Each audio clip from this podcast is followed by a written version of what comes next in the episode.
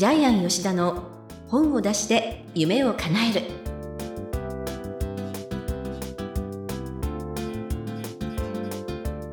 こんにちは坂田陽子です。ジャイアン吉田の本を出して夢を叶える。ジャイアン今回もどうぞよろしくお願いいたします。はい、よろしくお願いします。早速ですけれどもなんかあの本田健さんとどちらかにはい。旅行に行かれると聞いたんでえっと、すけど、まあ、多分2、30人で行くと思いますけど、イスラエルに行ってきます。イスラエル、はい。あの、船井総研の船井幸雄さんの息子さんの会社が主催している旅行なんですけども、はい。船井勝人さんとかですね、あと、違法人を歌っている歌手の方とか。えなんか違法人ってあの久保田早紀さんそうそうそう、一緒に行くみたいです。え本当に、はい。はい。なんかそこですごく私刺さりました今。あ刺さりました。はい。持ち歌みたいな。であのジャイアン市民が一つが世界秘境巡りっていうのがあるんですけど、はいえっとまあいろいろ言ってます。イースター島行ったりですね。うん。マチュピチュの遺跡歩いたりナスカの地上絵見たりデスバレーグランドキャニオンバリの頂上イタリアポンペイマヤのピラミッドエジプトえオーロラ大氷河北欧のフィヨルド見に行ったりですね。えフランス西フランスかな？あの、はい、エズとか山城見に行ったりですね。で今回の旅行は旧約聖書の世界ですよね、えー、イスラエル、えーですからもう神話の世界。しかもえ世界最古のスピリチュアルスポットなのでうん。ちょっと期待してます。はい。いやー何よりもこんなにジャイアン忙しいのによくぞそういう時間をちゃんとひねり出してね。はい、社員は困ってると思い そこ。みたいなます。はい。ということでまたねそのお土産話も今後ね楽しみにしたいと思っております。ということでジャイアン吉田の本を出して夢を叶える。皆さん最後までお楽しみください。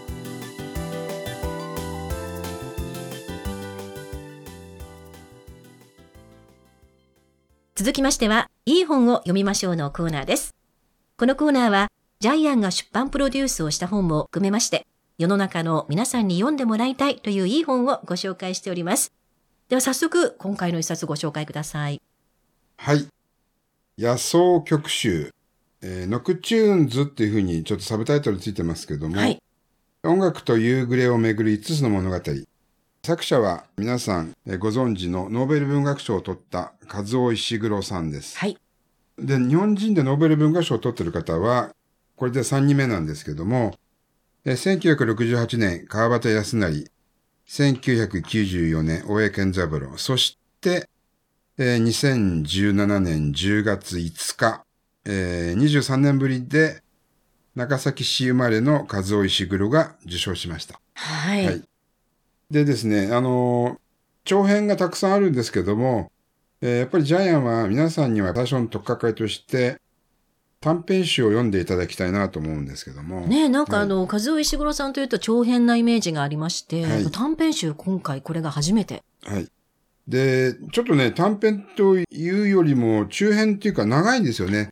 そうですね。あの、先週ご紹介した夢十夜に比べますそうと、ちょっと長めですよはい。ね。夢十夜は原稿紙5枚ぐらいなんですけど、これ1本あたり原稿紙100枚ぐらいあるんですよね。はい。で、まあちょっとね、ジャイアン短編と長編の違いは何かって調べたんですけども、原稿用紙100枚までを短編っていう人もいれば、10枚から80までを短編っていう人もいるんですけども、えあるいはですね、こういう表現をしている作家さんもいます。短編だけだと本にならなくて、全部集めて本になるのが短編。うん。長編は一冊だけで本になるっていう定義をしている人もいます。なるほど。えただですね、やっぱりですね、ジャイアン思うんですけど、短編っていうのは、あの、やっぱり省略の技法でですね、えー作品の中にぎゅーっと省略されてるけども、エネルギーが詰まってる。うんイメージが喚起される力が強いのを短編と呼ぶのじゃないかなというふうにジャイアンは思ってますけども。なるほど。はで、和夫石黒氏がノーベル文学賞を受賞した時のですね、受賞理由が、皆さんもまたテレビ、ニュースで流れていたと思いますけども、はい。再度ジャイアンが読み上げさせていただきます。えー受賞理由。偉大な感性を持った小説によって、世界とつながっているという幻想に潜んだ深淵を明らかにした。わかりますかね深淵を明らかにした。はい。世界とつながっているという幻想に潜んだ深淵を明らかにした。でこれがですね、この短編集、5本の短編が集まっている野草曲集を読者の皆さんが読むことによって、はいこの意味がわかると思います。そうですね。はい。で、やっぱり、和尾石黒の小説を理解するのにちょうどいい世界だし、あと音楽をテーマにしているので、そうなんです。ええすごくなんかこう、あ、私も、ここならとっかかりがあるかなっていうような、その、ジャズですとか、ええまあ、チェロですとか、そういうね、楽器も出てきたり、音楽も出てきたりというので、ものすごくこう、綺麗な感じなんですけど、あの、読むと、ドキドキハラハラ笑ったりっていうものなんですけれども、なんかこう、源流にあるというか、そこにあるのはそういう音楽の美しい世界がそのベースになっていて。なんか音楽流れてますよね。そうなんです。小説読んで音楽が聞こえてくる世界なんですいやけど。もうはい本当に、はい。で、ちょっとこの野草曲集のあらすじがですね、本の、えー裏表紙に書かれているので、これをちょっと陽子さん読んでもらっていいですか？はい。はい。ベネチアのサンマルコ広場で演奏するギタリストが垣間見たアメリカの大物シンガーとその妻の絆とは？ほろ苦い出会いと別れを描いた老歌手をはじめ、うだつが上がらないサックス奏者が一流ホテルの特別会でセレブリティと過ごした数夜を回想する野草曲など、音楽をテーマにした5編を収録。人生の夕暮れに直面して心揺らす人々の姿を切なくユーモラスに描き出したブッカー賞作家初の短編集というふうに書いてございます。調べたらですね、和尾石黒実は音楽家を目指していた時期があったそうなんですけどなんか子供の頃ね。ね子供の頃ね。はい。だからね、やっぱ自分でもなりたかった未来っていうのがここにちょっと詰まってるんでしょうね。はい。なんかこう、なれなかった自分もあると思いますね。先週に引き続き夢な感じですね。そうですね。で、多分彼は文学の世界行ったんで、音楽の世界行かなかったんで、はい。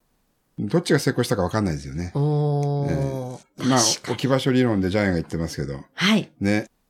野球やったら成功する。でも、水泳やったら失敗するみたいな人間って置き場所があるんで。はいで。もまあ、和尾石黒さんは文学の世界で、だってノーベル賞取ったわけですからね。ねえ。えそれ成功ですね。えはい。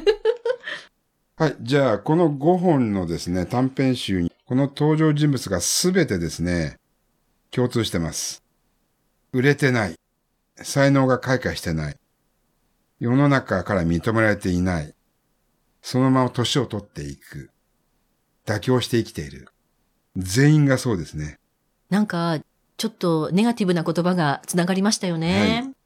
例えば一作目の老歌手っていう短編があるんですけども、この主人公はしがないギタリストで、仲間からはジプシーと呼ばれてるんですよね。うんうんうん要するにどこでもジプシーのようにフラフラしながら、どこに行って、まあ小さなカフェでも演奏している。えーで、第2作目の主人公は音楽好きの英語教師で、えーいつの間にか独身のまま47歳になった。で、それから3作目、モールバンヒルズの主人公は自分で曲を作っている売れないシンガーソングライター。はい。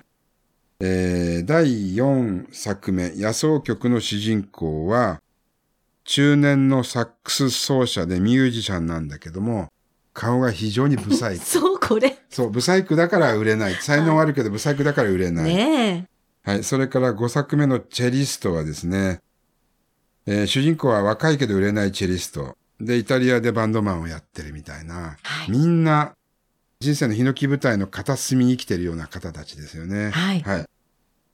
で、この人たちが、えーまあ、いろいろ悩んだり、苦しんだり、自分で自分自答しながら、えーまあ、ストーリーが展開していくんですけど、全部バラバラなんですけども、はい。実は1作目と4作目がくっついちゃってるんですよね。実はそうなんですよね。ええ登場人物。ええ。これちょっと面白い仕掛けなんですけども。はいまあ、今ちょっとじゃあ1作目はどういう話かというと、まあ、老歌手で、ジプシーと言われるしがないギタリストが、えーベネチアで世界的な有名なトニー・ガードナー、うんこの方が座ってるのにたまたま出くわして話していたら、実は妻のね、うん。リンディ・ガードナーとい今不仲なんだよっていうことで、頼まれてくれないかっていうことで、うんゴンドラを借りて、はい。これから実は破局、別れる妻に向かって、世界的な有名なトニー・ガードナーが歌を歌う。はい。その隣で、しがないギタリストが、主人公がギターを弾くっていう、まあそういう話なんですけども。はい。で、第4話。先ほど言った中年のサックス奏者で顔が武男の、これ39歳なんですけども、え彼は周りから整形手術をすれば君はメジャーデビューできるよって言いながら、えー整形手術に踏み切れない。はい。で、たまたま自分の妻がですね、お金持ちと結婚するんですよね。はい。彼を捨てて、ワシントンでレストランチェーンやってるお金持ちと結婚して、で、妻が慰謝料代わりに、あなたに整形手術代を出すわっていうことで、はい。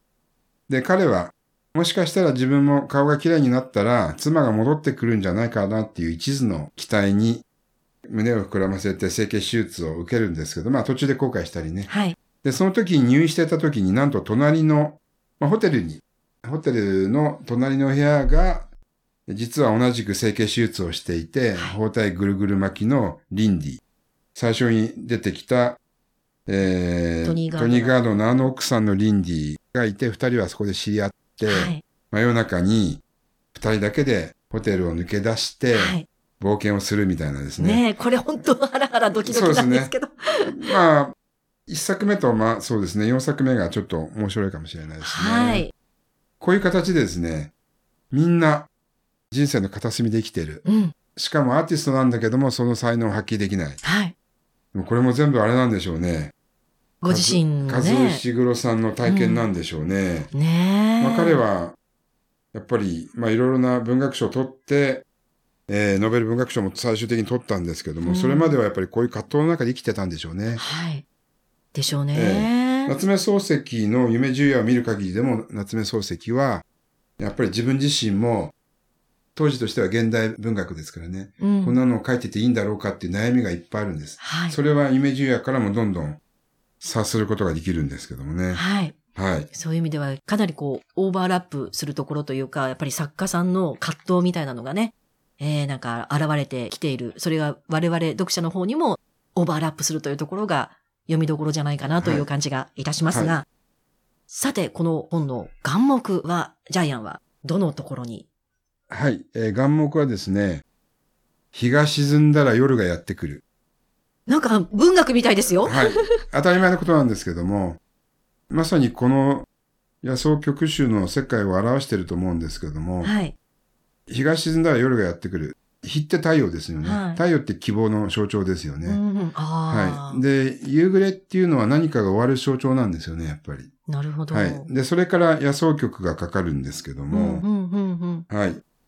ちなみに、その曲の名前って、はい。朝と夕方と夜によって違いますよね。ああ、確かに野草曲って夜ですもんね。はい。朝の曲は、オーバード。ジャイアン調べたんですけど、素晴らしい。オーバードと呼ばれるそうです。それから、えー夕方の歌はですね、セレナーデ。あ、セレナーデはね、い作用曲と呼ばれてますよね。はいこれ夕方の頃ですよね。はい。まあ恋愛の歌とも呼ばれてますけども。うんうんそれから、えー野草曲、ノクチューン。うんフランス語ですよね。はい。ノクターンとね。あ、ノクターンとも言いますよね。えー夜の情緒を表現しようとする曲が野草曲なので、この5曲の野草曲集にはやっぱり夜の情緒を確かに表現してますよね。そうですね。セレナーデじゃないですね。やっぱりノクターンなんですね。ええ日が沈んでから野草曲がかかる。うんで、私たちは誰もが全員死にますよね。はい。で、必ず夜の世界を経験してから死ぬわけですよね。はい。で、これから才能が開花するほんのわずかな人たちも中にはいるけども、この短編集の中に登場するように、才能を持ちながら多くの人たちはやっぱり夢を叶わず、うん夜を迎えてしまうわけですよね。ははい。で、それはいいか悪いかっていうのはわからない。ただ事実ではありますよね。うん必ず夜を迎えて私たちは亡くなるわけなんで、うんはい。で、やっぱり日が沈んだら必ず夜はやってくる。青年は老人になります。えーそれが事実なんですけども、でもそこから目を背けてはいけない。うんこれが今回の眼目ですよね。なんかやっぱりあの、文学作品になるとジャイアンが文学人に変身して、なんか私しみじみ、ジャイアンっていくつも顔を持ってるんだなっていうか、あのーしみじみ人間の深さを感じた次第でご今回のざいます。眼目は一瞬で浮かんできましたね。素晴らしい。日が沈んだら夜がやってくる。うんただ、ジャイアンこの本の感想としてはやっぱりですね、夢をもう少し見つけてほしいなと思ったんですけども、もう厳しい現実を突き詰められているようで、読後感が後味が悪いんですけどね。うんまあ、イギリス人はこういうの好きなんですかね。確か。に霧の街ですものね。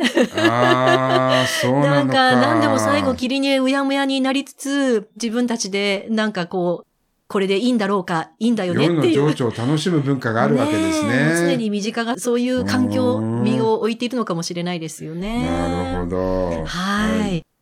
ということで、今回の眼目は、日が沈んだら夜がやってくる。もうこれだけでタイトルになりそうなんですけれども、いい本を読みましょうのコーナー。今回は、和夫石黒の野草曲集、音楽と夕暮れをめぐる5つの物語でした。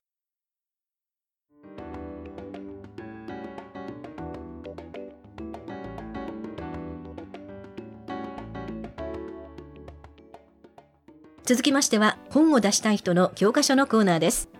このコーナーは、本を出すプロセスで出てくる問題に関しまして、毎回一テーマに絞ってジャイアンに伝えていただきます。今回のテーマ、何でしょうか？はい、えー読者に下駄を預ける。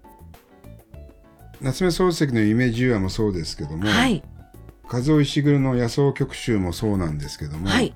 えー二つの作品に共通しているのは、結論を書かないってことですね。確かに。起承転結の結を書かずに、読者に下駄を預ける。ちなみに、陽子さん、下駄を預けるってどういう意味だかわかります、え下駄を預ける、まあ、履物を預けるんですけれども、ええそうそうそう、それ正解です。はい。相手の家に出向いて玄関で下駄を脱いで預けるってことはこれ返してもらうまで家を出ることができない要するに相手に自由を奪われてるので、はい。それくらい大事どうぞ自分自身を自由にしてくださいっていうその下駄を預けるって相手に全て身を任せることだそうです。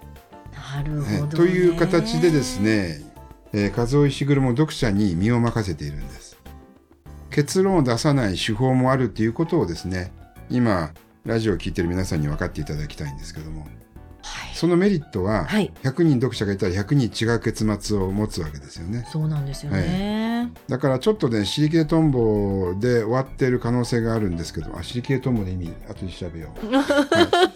えーでそれをイメージすることでですね自分自身のまたイメージが膨らんでいく、えーで自分自身と重ね合わせられるんですよね、うん、うん、うん。だからこれはですねあくまでもリアリティを追求している小説だと思います。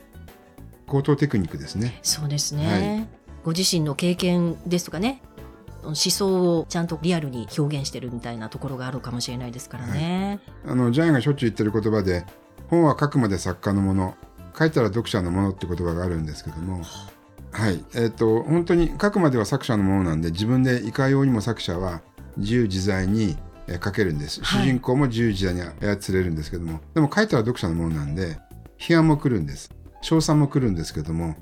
だからあとは書いた後は一人歩きするんです。うーん。うん。だからまあまあ本当にまだ二重の意味でね本が出てしまったら結局その本は読者に下駄を預けたようなものなんで、はい。その後はもう取り返しがつかないんでね一回失敗したものを引っ込めることもできないんでね。まあ、はい。なんかこうね子供を嫁に出すというかあの息子を嫁に出すとは言いませんけれども、えなんか手放してね、えー成長してねっていうところもあって、えー読者の皆さんに育てていただくと。えそうですね、い。うはいところもあるかもしれないですね。たまたま短編集が読者に下駄を預けてるんですけども、はい。やっぱりあの和夫石黒の本読んで面白いって言った方聞いたらやっぱり忘れられた巨人とかですね、えーあの古い時代のイングランドを舞台にしている小説とか「私は話さないで」綾瀬はるかが2016年に出演したテレビドラマですよね。はいあの臓器の黒人間の培養の話で、やっはいぱこっちの方が気象転結のケツがあるので面白いっていう方がいます。はい、ね、だからえちょっとね、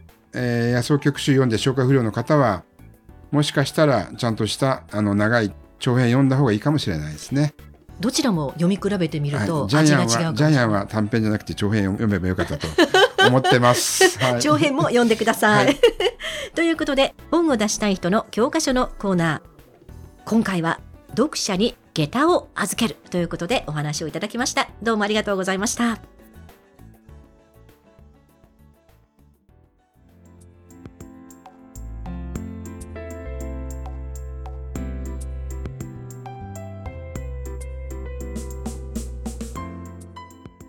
ジャイアン吉田の本を出して夢を叶えるいかがだったでしょうか？